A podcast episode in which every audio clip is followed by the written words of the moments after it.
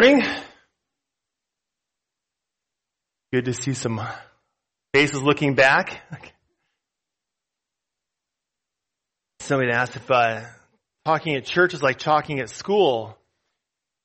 No, no. I come up here and everyone looks at you expecting you to say something. At school, it's, hey, shh, eyes here, look, mm, stop, put that away, knock it off. You know, rarely before having a, a sermon does anybody really ask you what's what's it about, what's up next. And this one's been on the bulletin for maybe a month or so now, and just listed as God's sovereignty. And I've had a lot of people coming up and asking, like, well, what are you talking about? And why this in the middle of Daniel? So no, it's not God's sovereignty versus the free will of man and how those things interact. That is way beyond my pay grade. This is more like in Daniel, the sovereignty of God over nations and how God moves in history, establishes government, and how shall we live in light of that? And so I put the title Daniel and Living in Babylon. And I appreciate when uh, Tim was up here talking about this film, Babylon. I've yet to see anything on it, but the idea like living in an age of excess and this overabundance. And yeah, I think in some ways we are living in Babylon and we can pull something from Daniel about this. There was a little bit of a gap just in the preaching schedule and to move a preaching schedule and just a domino effect when one person moves a sermon. So we had this gap and I thought that would just be a good little side road to think about where do we fit in God's plan of government and nations and empires, and how do we live our lives in light of all those things? So that's what I want to talk about this morning. I've been thinking about this a lot, and I hope I have something that you can like pull from this, take with you, and maybe to see the world we live in in a little different way. So that's what I want to talk about this morning. Daniel and living in Babylon. So I want to consider just this idea of God's sovereignty over nations and in human history. And I remember I was young, maybe 20, when I first really heard this verse. And it just kind of shook me up a little bit. I that is right. Last week, Dave read this verse. The sentence is by the decree of the watchers the decision by the word of the holy ones to the end that the living may know that the Most High rules in the kingdom of men. And if I had my pen and my Bible right now, I just might underline that. As you look around the world and you think about the rise and the fall of nations and of empires and leaders, and you realize that God is indeed over all the world. The nations that rise, the warring nations seeking for power, for wealth, the things that men seek after in the world, and yet God is over all of it. And this part just strikes me about every four years, this phrase, and gives it to whom he will.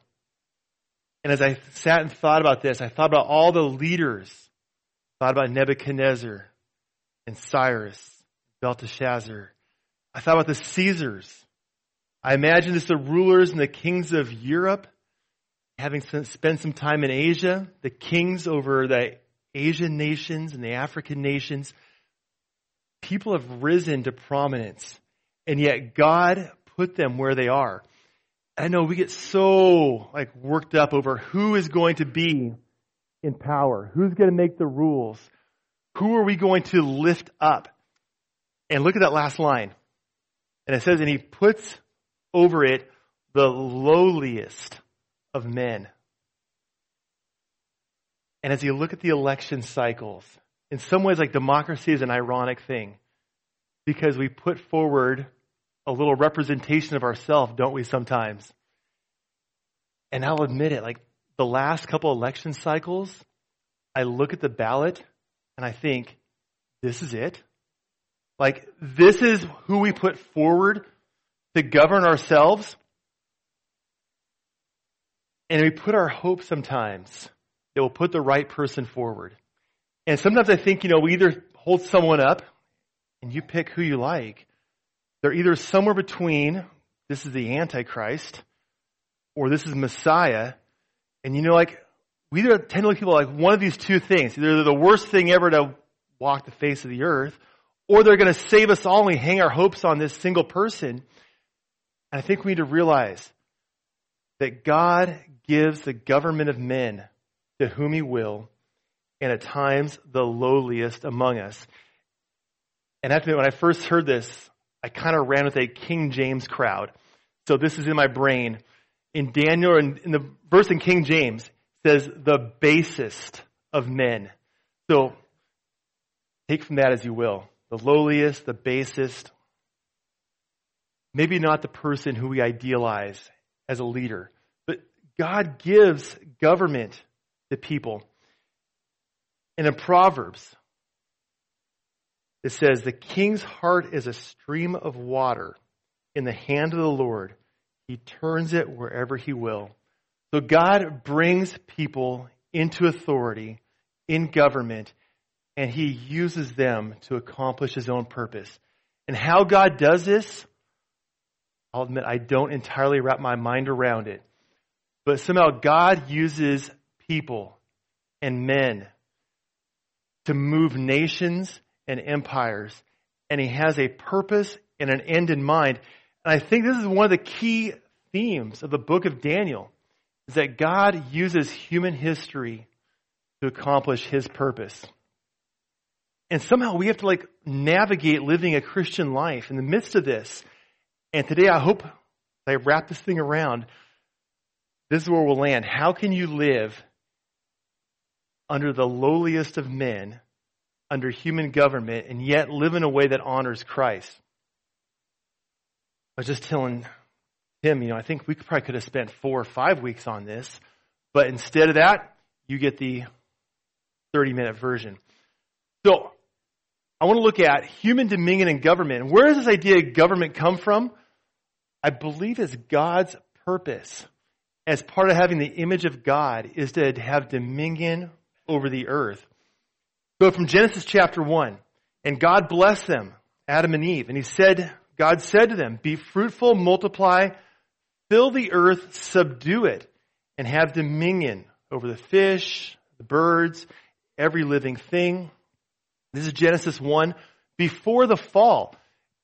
You know, in my mind, I have this idea that the idea of, you know, producing and like moving out is sort of like an after the fall kind of thing. Like, somewhere in my head, I got this idea that the idealized version of Eden is Adam and Eve and God. Like, this is kind of the ideal. I'm like, but no, look at this.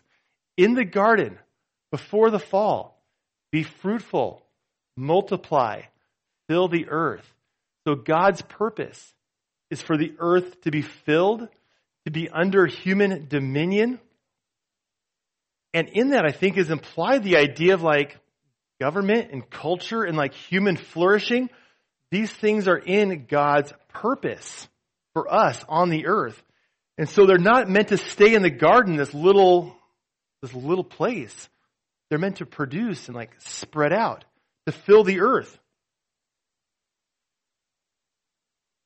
God gives human government. So it does not take long, as we know the story, for things to turn sideways, for people not to live out what they're intended to. So we know that one brother killed his other brother. And so, following the flood, God wipes out the earth.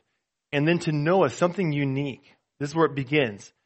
God gives human government or gives government into human hands. And look what he tells Noah. Whoever sheds the blood of man, by man shall his blood be shed. So he gives the government into human hands. For he made man in his own image. So part of this being in the image of God is government, is being God's representative on the earth, governing over each other. So it gives dignity and value to human life, the people in the image of God. So Noah has this responsibility not just to multiply, but to in the place of in the place of God to govern and to do justice on the earth. And then again, he repeats the uh, repeats that same command: be fruitful, multiply, increase on the earth, and multiply in it to fill the earth. So, what do people do next? Well, we all move into one one location. And I just want to bring this up: the Tower of Babel. That from this spot, God distributes people throughout the earth. So the Lord dispersed them. They came together. They wanted to make a name for themselves, to be great. And he spread them over the face of the earth. And they left off building the city. And they spread. And I only bring this up to make the um, point that from this point, the nations and the kingdoms, the empires of the earth begin to spread. And following the Tower of Babel, very next part of the narrative is Abraham in the Ur of the Chaldees in Mesopotamia. And as we look at human history, this is the place like where human civilization begins is Mesopotamia and the Ur. And then Abraham is called out of this. And so even though living in Mesopotamia and the Chaldeans, Abraham is called out of that and said, this is human government. This is an empire, a kingdom, but I'm going to call you out to go somewhere else. I'm going to call you out of that, not as a citizen. You're not a citizen of this place, but you're a citizen of a country I'm going to call you to. So why did things go so wrong? There is a world system. And shocking as it is, like, somehow God gave over human government into the hands of people. And at the same time, God gave Satan a dominion in this world and on the earth. And Satan has influence in the world around us. So we have men governing each other. We have Satan having influence in the world. And I think this surprises a lot of us. We sort of have this idea that God the lid on Satan. I say this very carefully because indeed Satan is limited by where God allows him to go. You know, it's the book of Job. You know, you can do this, but you can't do that. But we look around and we don't see the influence of godliness over the course of human history. I believe the course of human history is marked by satanic forces behind the scenes and the things that people do to one another for self benefit can be nothing short of satanic. So I just want to consider three verses. There's more, but I think is enough to get the flavor of the thing. So in Ephesians chapter 2, in which you once walked, following the course of this world, following the prince of the power of the air, speaking of Satan, the spirit that is now at work in the sons of disobedience so interesting that he would call, Paul calls Satan the prince. I mean, interesting, isn't it? The prince of the power of the air, this phrase, like, I don't think it's just our atmosphere, but I think it's the idea that Satan has influence in spiritual places where things move, where decisions are made, where culture is decided. Satan has influence. And so he's called a prince of the power of the air. When you describe to Satan to somebody, would you call him a prince? We kind of like, no, like, ridiculous. Second Corinthians. In their case, the God of this world has blinded the minds of the unbelievers to keep them from seeing the light of the gospel, the glory of Christ, who is the image of God. So here in uh, Corinthians, Satan is called the God of this world. In John, now is the judgment of this world. Now will the ruler of this world. So Satan called the ruler of the world. And so we see these things happening behind the scenes. We have human government, we have Satan moving things. And then here we are. In light of this, how do we live out our lives? And I think that's one of the themes here in Daniel. In light of this, We're looking forward to a kingdom that is not currently in this world. So there's a tendency, and I think especially as Americans, we have a tendency to see this like this is our promised land. You know, when they, people first came here, Europeans did, it was like a light on a hill. And don't get me wrong, I believe this nation's been a blessing to many. It's been good to my family. It's been good, I believe, for the purpose of the gospel around the world. But shockingly, the United States of America is not the kingdom of God. Like, God has a bigger vision than just this land. And we're looking forward to that kingdom. And it doesn't depend on democracy. And I think it's so interesting that we like want to push out democracy to the rest of the world. But God's government is not democracy. God's government is a monarchy under the King of Kings, Lord of Lords. And if you've ever been to another country, I'm just curious, how many guys have been out of the U.S. and like, you look around, you realize everybody in every other nation loves their country, I think as much as we love ours. And I don't think it's a bad thing. You know, Paul, he said he had a heart for his people. You know, God's people. And I think for us to have a heart for our neighbor and our nation, I think it's a good thing to love our nation, to love our neighbors. Um, but you know, I don't think it's unique to just this country. You know, we spent time in China. They were pretty certain that was the greatest nation on earth. They are the oldest nation, like one of the oldest civilizations. And to hear them say, like, oh, this is the greatest country and we're the greatest people. Was like, no, I have news for you. We're over there. And like, no, I didn't see it. But like this kind of a common trait in humanity, like a love of nation. And I think even at the end, you know, every tribe and nation and tongue, I don't think those things get erased. But I think all of it falls down at the feet of the Lord Jesus Christ. And we acknowledge He is Lord, regardless of where we're from. Christ is Lord. And consider Daniel too. You know, the statue at the head of gold, you know, it's Babylon.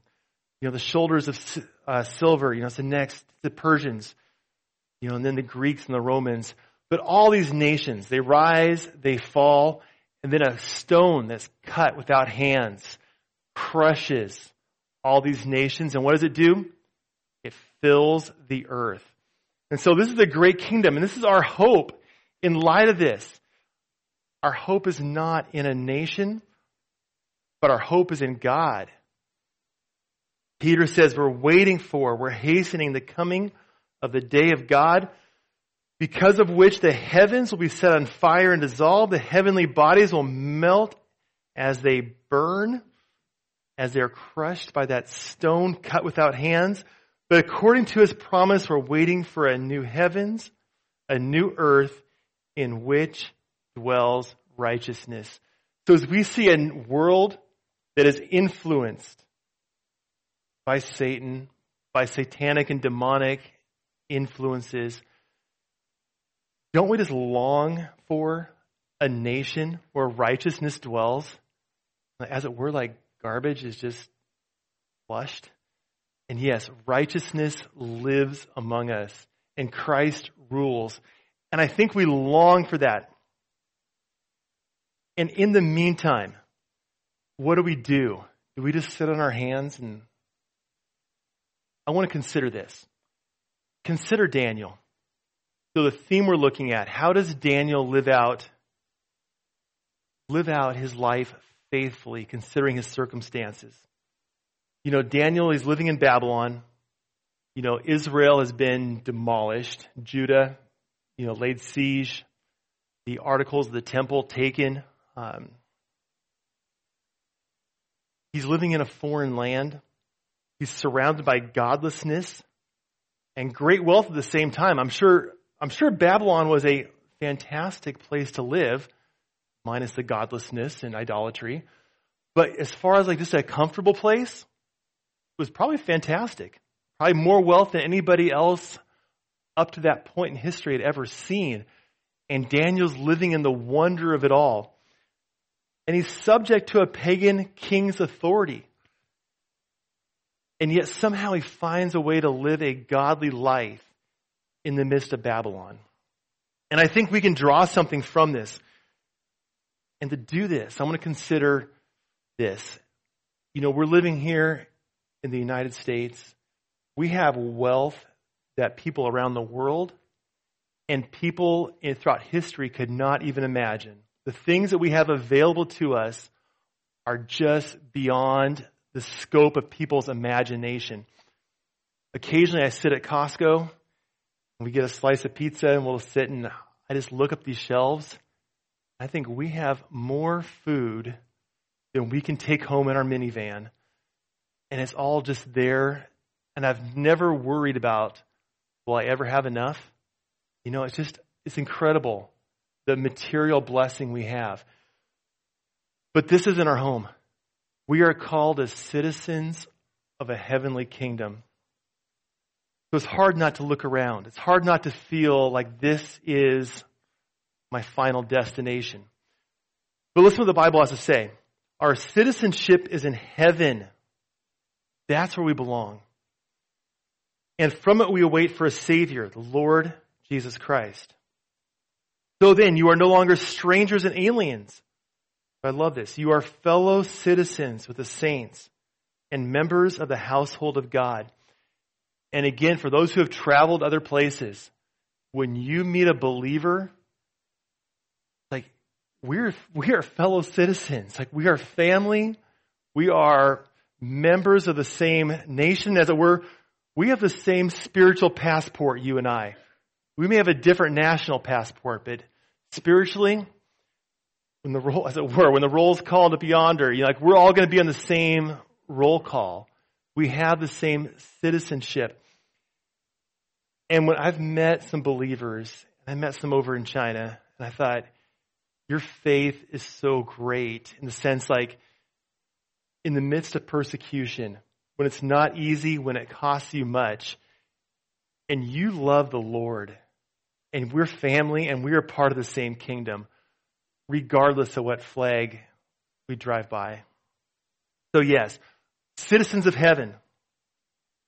For here we have no lasting city, but we seek the city that is to come.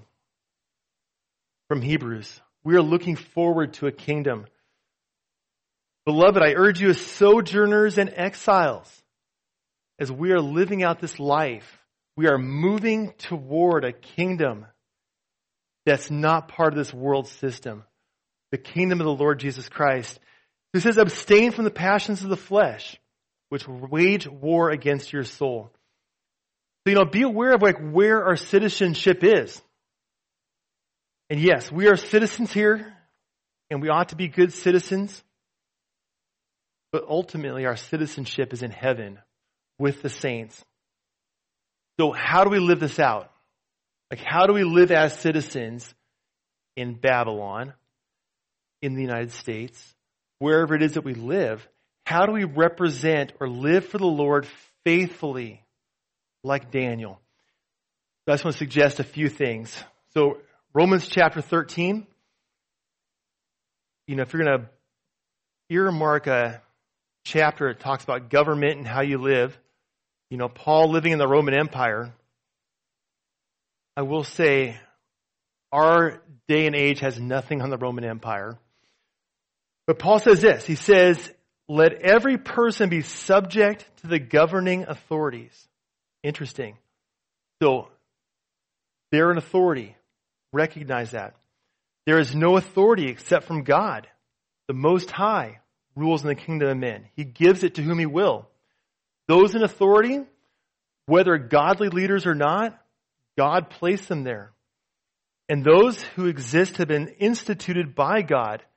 Therefore, whoever resists the authorities resists what God has appointed, and those who resist will incur judgment. Rulers are not a terror to good conduct, but to bad. This is a function of government.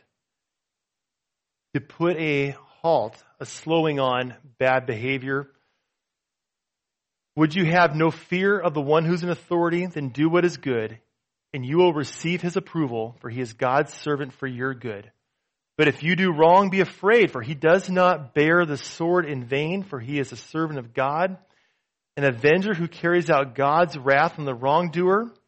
Therefore, one must be in subjection, not only to avoid God's wrath, but also for the sake of conscience. And this part, boy, all this, April's coming up. But for this, pay taxes to the authorities, are ministers of God, attending to this very thing. Pay to all what is owed to them, taxes to whom taxes are owed, revenue, revenue to whom revenue is owed, respect to whom respect is owed, honor to whom honor is owed. And so I put, you know, this is a general sense, pay taxes. What is due to the government, you pay it up. You gotta think about the Lord and the coin, and he asks, you know, whose inscription? It's Caesar's. So give to Caesar what is Caesar's, and give to God what is God's. So we live in this world, understanding that authority is placed here. And you know, governments are corrupt, and we all know this. But even corrupt governments want to have peace in their empire. And think about the Romans, their big, their big beef with Jesus was, look, he's upsetting the apple cart. Can't, like, Pilate didn't want to have insurrections. He wanted peace. And so in our lifetime, like, I think we want peace. We're called to pray for our leaders. It's First Timothy. Pray for your leaders so we can live peaceable lives. Romans tells us to live peaceably as far as you are able. Live peaceably with others. Get along. It's not always easy. Use your earthly citizenship for spiritual good. I think about Paul as he appealed. Says, I'm a Roman citizen. He didn't neglect that, the privileges that brought, but he took advantage of it for spiritual good, for the spread of the gospel. And I think a lot of us maybe don't realize, myself included, just how much earthly benefit we have just by the place where we live. You know, we have the ability to travel like few other people. We have the resources to do good for the gospel as few other nations have. We should take advantage of these things we have for the sake of the kingdom, for the sake of the gospel, we should use those things. Whether it's financial, the ability to travel, the ability to help others, we can do these things. And I think even in the course of human history, we have an ability to affect our government for good within the bounds of the government. You know, I believe that we can pursue good we have more avenues to pursue good in this nation than most people have throughout history, where people just, the heavy hand of the government, simply put you under their thumb. But you know, we have the ability to have a voice, to speak out, to, to speak, to write, to move, to affect others. And where you can, I think we should. I think we have liberty to do a lot of things for good that others in the world don't have the capacity and we should take advantage of that. And I kind of feel the weight of that, like, you know, am I doing what I'm able and what I'm called to? So it's just food for thought. What does the Lord put on your heart? And I'll say when the Lord puts something on your heart, don't just dismiss it and think it's for somebody else. It may be something the Lord has put on your heart specifically. And then when it's not possible to do these things, and sometimes it's not, the overriding rule is we ought to obey God rather than man. In the book of Acts, the disciples were commanded to stop teaching in the name of Jesus. And they said, sorry, we can't do that. And so they taught. And just like in Daniel, where they were called to bow, they said, we won't do this. But you know, what the consequences be what they may, we will be faithful no matter what. And I think that's our call and I feel the push of this more and more as our culture is pressing in. For a long time, it was just live and let live. But I feel more and more at some point it's going to cost us to stand for Christ in this world. And I feel that. And I believe as you stand for Christ and as you stand up, I think you're going to feel it too. And that's why I encourage you guys expect difficulty. Standing for Christ is not going to be easy. As we go through Daniel, it was not easy for Daniel. It was not easy for his friends. It cost them something. John says, if you were of this world, the world would love you as its own. Be because you are not of the world, but I chose you out of the world. Therefore, the world hates you. And I think we should feel the weight of that. As you stand for Christ, you're not going to get a pat on the back. If you are insulted for the name of Christ, you're blessed. Because the Spirit of glory and of God rests upon you. But let none of you suffer as a murderer or a thief or an evildoer or as a meddler. Don't be difficult. Do what's good. And if you suffer for those things, you probably deserve it. But if anyone suffers as a Christian, let him not be ashamed, but let him glorify God in that name. So as you stand for the Lord, yeah, you're going to suffer and you're going to feel it. And yeah, it's going to hurt. But we can glory in that because God's glorified. So my final thought here is going back to Daniel. We need to know that God is moving behind the scenes in human history. You know, as Daniel predicts the future, you know, in the beginning, it's like, well, that's kind of amazing. These prophetic predictions. But becomes more specific. And as the, as Daniel and his, um, the visions continue and they're interpreted, and looking back, people say, there's no way that this is written before the events. It's too specific. Daniel's prophetic accuracy points to the fact that God is moving in human history. Nations rise and they fall because God is moving and directing. And I believe Daniel shows this. And we're going to get a glimpse as we work through Daniel of the spiritual forces that are behind the nations as they are warring. But consider Daniel himself as a picture of faithful living while we're waiting for God's final kingdom. So I just want to encourage us, church, to be faithful. And as we see this world, say, just kind of turning upside down, and we see God being pushed, not only set aside in a godless way, but it seems more and more we see a anti pushing not only God over there, but actively working against God. That we can stand faithful, we can stand strong, and I believe that ultimately God's going to be glorified in this. And so, let's be a Daniel in our own Babylon, right here in Yakima. So, Lord, uh, we're just thankful for this, for the example that we saw in Daniel. Just give us hearts that truly see your kingdom as a greater, a greater kingdom than the world we live in. Give us hearts to be faithful, Lord, no matter the cost. And ultimately, Lord, just give us hearts long to see your kingdom. We just pray in your name, Lord Jesus. Amen.